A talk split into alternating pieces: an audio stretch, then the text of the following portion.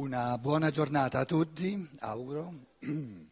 Portiamo a termine la prima parte della filosofia della libertà con profondo soddisfacimento della nostra organi- organizzatrice Luciana Martucci, che continuava a dire peste e corna perché io andavo troppo lentamente, però questa volta mi hai fatto leggere pagine intere senza neanche poterle commentare. L'ho fatto un sacrificio un sacrificio solo per far contenta te? Eh? Ah, non sei soltanto tu contenta che leggo pagine intere senza commentare? La prima parte termina, guarda caso, con, eh, vediamo qui se questa concorrenza al relatore, eh, no, si sentiva una concorrenza al relatore un po' troppo, capito? Eh, questo è un relatore che non sopporta concorrenze. eh, termina nell'aggiunta però, eh, l'aggiunta un po' lunghina, ma il termine, la, la fine dell'aggiunta dice e si riferisce a un incontro Steiner, a un incontro che aveva avuto a Berlino con Eduard von Hartmann, eh, dice è essenziale allargare il concetto di percezione. Così termina la prima parte adesso lo leggeremo, perché se io non anticipo poi non arrivo a leggerlo tutto, capito?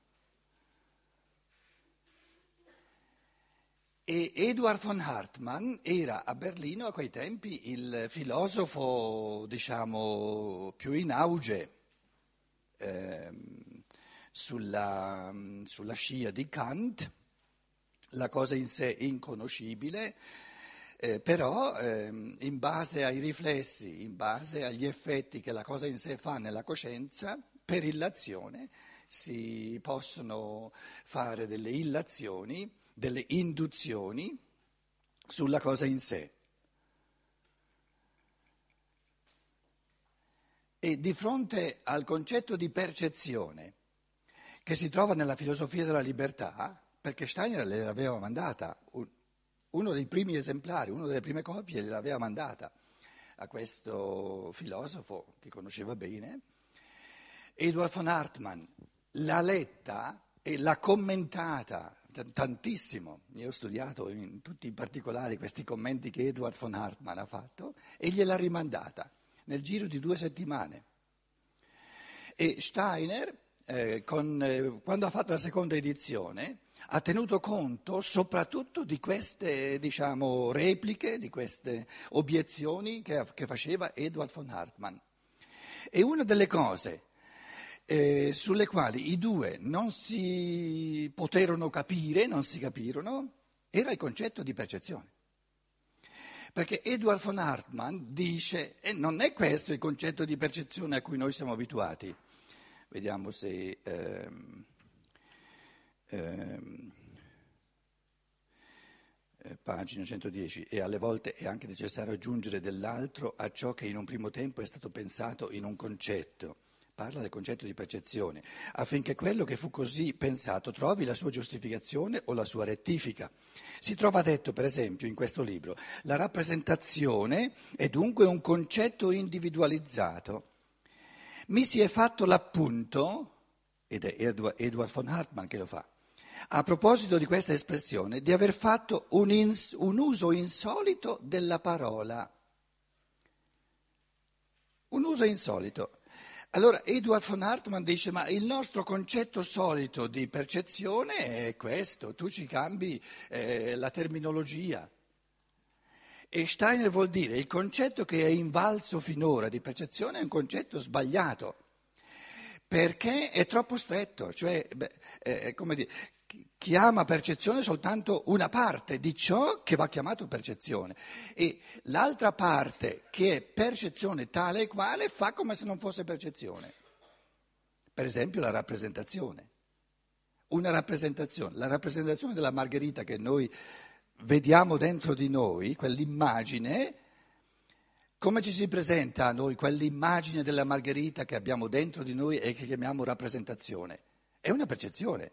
Una percezione introspettiva, ma non importa se la, se la percezione è estrospettiva estrospettiva, non esiste la parola, che la vedo là la margherita, o se la percezione è introspettiva, che la vedo dentro di me questa immagine. È una percezione.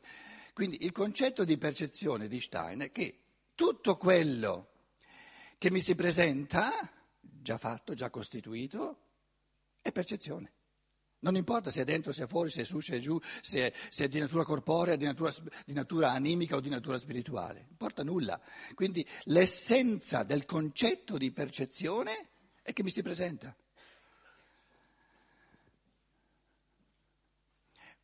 Perché c'era fino allora, fino alla scienza dello spirito di Steiner, perché poi tra l'altro queste precisazioni le fa 25 anni dopo, questo è il bello. Quindi questo ponte che noi questa mattina facciamo tra la prima parte e la seconda parte, in fondo eh, lo facciamo su parole, su frasi scritte da Steiner nel 1918, dopo che aveva eh, presentato una somma infinita di contenuti concreti di scienza dello spirito. Quindi la scienza dello spirito cos'è? Nella chiave di questa, di questa aggiunta. La, la scienza dello spirito è un enorme ampliamento del concetto di percezione. Amplia il concetto di percezione che l'uomo moderno restringe al mondo materiale, lo amplia anche al mondo spirituale. E dice, se tu oltre a conoscere il mondo materiale, vuoi conoscere anche il mondo spirituale, guarda che l'essere umano è fatto così che può conoscere qualsiasi cosa di cui si tratti solo per percezione e per concetto. Quindi o, o hai la possibilità di svilupparti in modo tale che ti sorga, che ti si presenti lo spirituale come percezione, oppure campa cavallo che l'erba cresce. Tu dello spirituale non potrai mai conoscere nulla perché è nell'essenza dell'essere umano che la sua struttura conoscitiva, sempre in tutti i campi, opera per percezione e concetto, percezione e pensare. Quindi mancava non soltanto, eh, prima della scienza dello spirito, in un Edward von Hartmann, che, che, che diciamo, eh, nella tradizione di Kant erano pensatori non da poco, Immanuel Kant non è da prendere sotto gamba mancava in questa umanità moderna, diventata materialistica, non soltanto il concetto giusto di percezione, ma mancava ancora di più naturalmente perché il, il correlato del concetto di percezione qual è?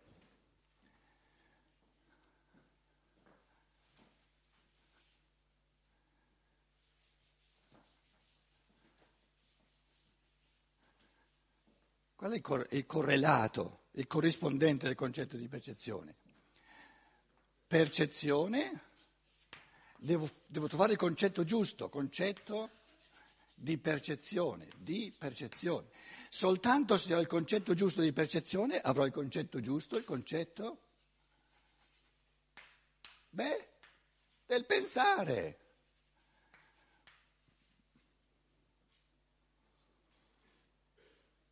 Questi due concetti si richiamano a vicenda. Se è sbagliato uno, è sbagliato anche l'altro.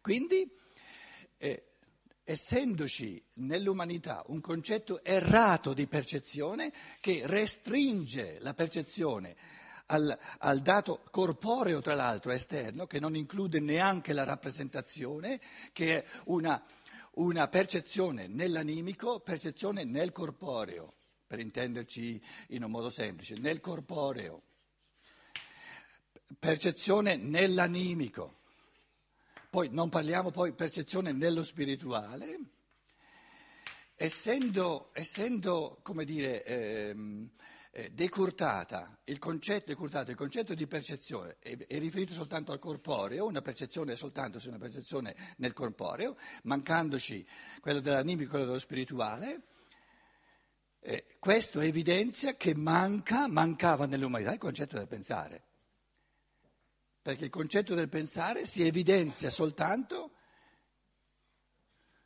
se tutto ciò che non è pensare è percezione.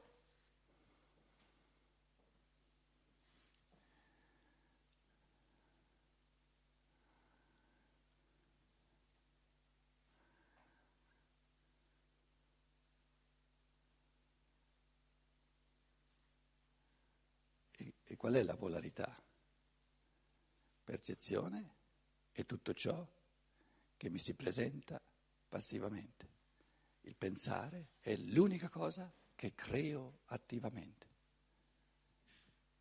Non c'è nulla in mezzo, o è l'uno o è l'altro. Quindi tutto ciò che non è creazione attiva, me lo trovo. Non importa se è materiale, cosiddetto materiale, animico o spirituale. Tutto ciò che trovo non fatto da me è percezione. Perché il concetto del pensare è che il pensare lo si crea attivamente, artisticamente, oppure non è pensare.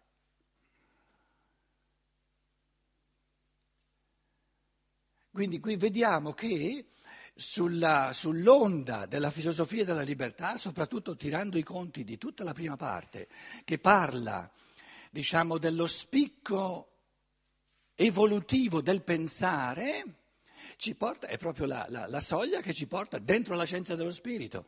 Perché se noi, se tutta la prima parte è servita a costruire questo concetto di percezione, che si evidenzia, lo si capisce soltanto come opposto al concetto del pensare, allora è chiaro che, eh, essendo percezione tutto quello che non creo io attivamente, essendo il pensare quello che creo, l'unica cosa che creo io attivamente, si pone la domanda, ma allora l'essere umano percepisce soltanto cose materiali?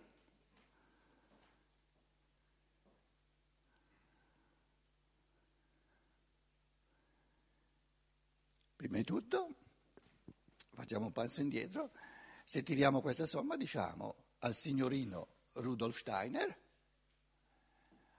ah, eh, tu eh, eh, ti sei preso in castagna mettendoci all'inizio la filosofia della libertà, perché adesso ti prendiamo noi in castagna.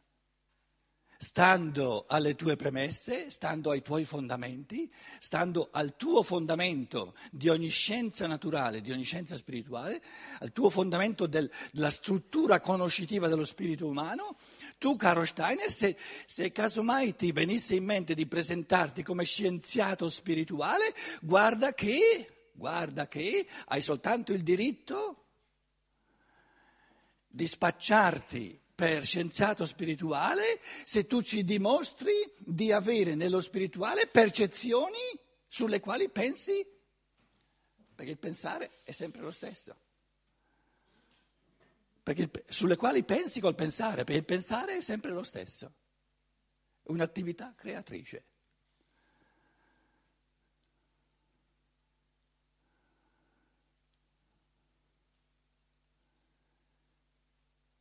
Lo scienziato naturale come si presenta? Come, come, si, come, si, presenta da scienziato? Ti dice, io sono scienziato, la scienza sta nell'indicare la percezione, la margherita guarda là là, il pensiero ci pensa sopra, ne coglie la struttura, la struttura di pensiero di Margherita, no?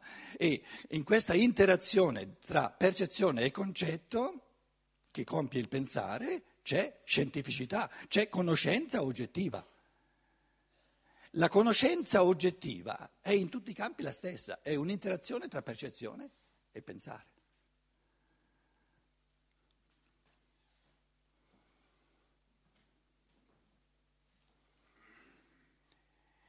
Se tu, scienziato spirituale, che ti, ti, ti ritieni uno scienziato spirituale, mi, mi, mi sforni soltanto una serie di percezioni,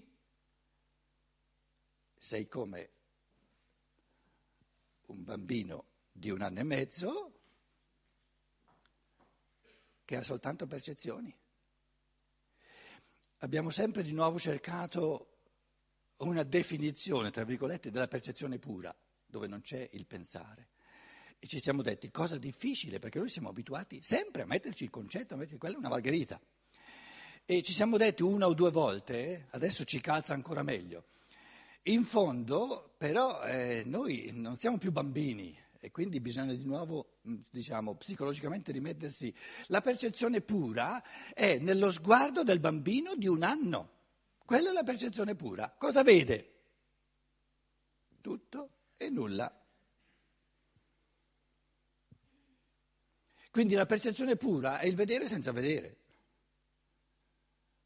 o il guardare senza vedere.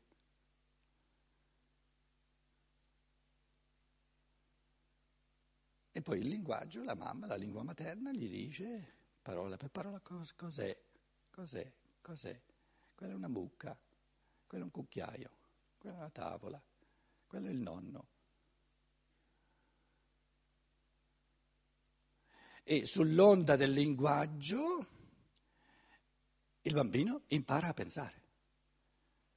Quindi trasforma sempre più le parole in concetti perché, perché capisce sempre di più le parole, riferendo le parole alla, alla, alla percezione. Ah, quello è il cucchiaio. Ripetendo no, la, la, il congiungimento tra la sua percezione pura, perché il cucchiaio lo vede, non è cieco il bambino, e la mamma che lo chiama cucchiaio a forza di quella roba lì che vede e, e sentire cucchiaio gli resta la, la, la, l'appartenenza reciproca tra la percezione del cucchiaio e il concetto del cucchiaio. E poi se la fa sua. Poi non ha più bisogno del linguaggio della mamma che gli dice cos'è questo? Cucchiaio, lo sa che è il cucchiaio. Lo sa da solo.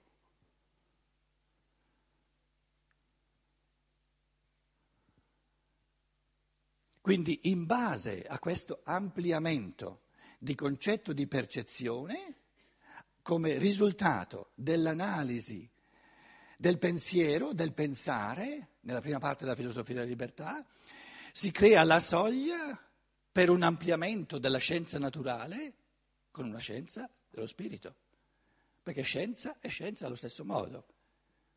Se c'è una conoscenza scientifica se, se, se, se, è possibile una conoscenza scientifica di ciò che è spirituale, di ciò che non è percepibile ai sensi corporei, il presupposto, la condizione necessaria per il conoscitore umano, per il pensatore umano, di avere una conoscenza scientifica di ciò che è spirituale è che ci sia la percezione di ciò che è spirituale. Perché il pensare umano può pensare soltanto in base a percezione creando concetti. Dove non c'è nulla da percepire, per l'uomo non c'è nulla da pensare.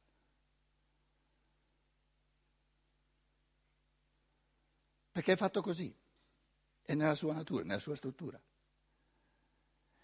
Cosa sono allora le immaginazioni? Faccio una, una, una somma, una, un riassunto ora.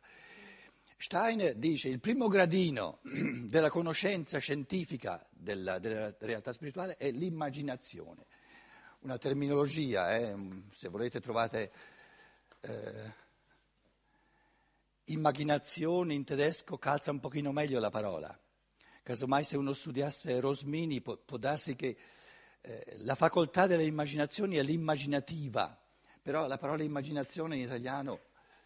Eh, Purtroppo io, insomma, è sempre dispiaciuto che in tutta la, la, la, la tradizione di decenni di antroposofia in Italia c'è stato quasi nessuno che sia stato un vero filosofo, magari sulla falsariga di, del, del tomismo, del, dell'aristotelismo, eccetera, che abbia coniato, tradotto eh, eh, ehm, eh, un pochino più, diciamo, scientificamente certi termini.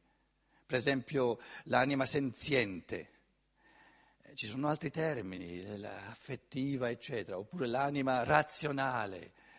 Eh, eh, Tommaso d'Aquino o Rosmini direbbe più volentieri l'anima intellettiva, non razionale, capito? Poi l'anima cosciente. Insomma, eh, a, ci attende in Italia, secondo me, una, adesso una più pacata disamina, però dialogando con la cultura ufficiale, non facendo antroposofia da setta in salotto, noi siamo belli eh, più siamo, eh, pochi e più siamo pochi e più siamo belli. Ora, eh, come dire, eh, venendo a colloquio, veramente, perché o la scienza dello spirito la, la mettiamo, eh, viene access- resa accessibile a tutti, oppure non è scienza dello spirito, scusate, allora bisogna veramente fare i conti col linguaggio così com'è, come le persone lo parlano, e non creare un linguaggio da setta Io all'inizio, leggendo, siccome i libri tedeschi erano troppo cari, no, ho comprato quelli italiani, però certe cose non mi tornavano più di tanto. Dicevano, questi qua fanno la terminologia tutti loro, tutti loro. Il, il, povero cattolico, magari anche colto, eccetera, non, dice ma qui non ci siamo in fatto di linguaggio. Questo detto tra parentesi. Allora, l'immaginazione, Steiner chiama l'immaginazione, chiama immaginazione, tra virgolette, anche perché la parola è un pochino... c'è l'immagine naturalmente nella parola,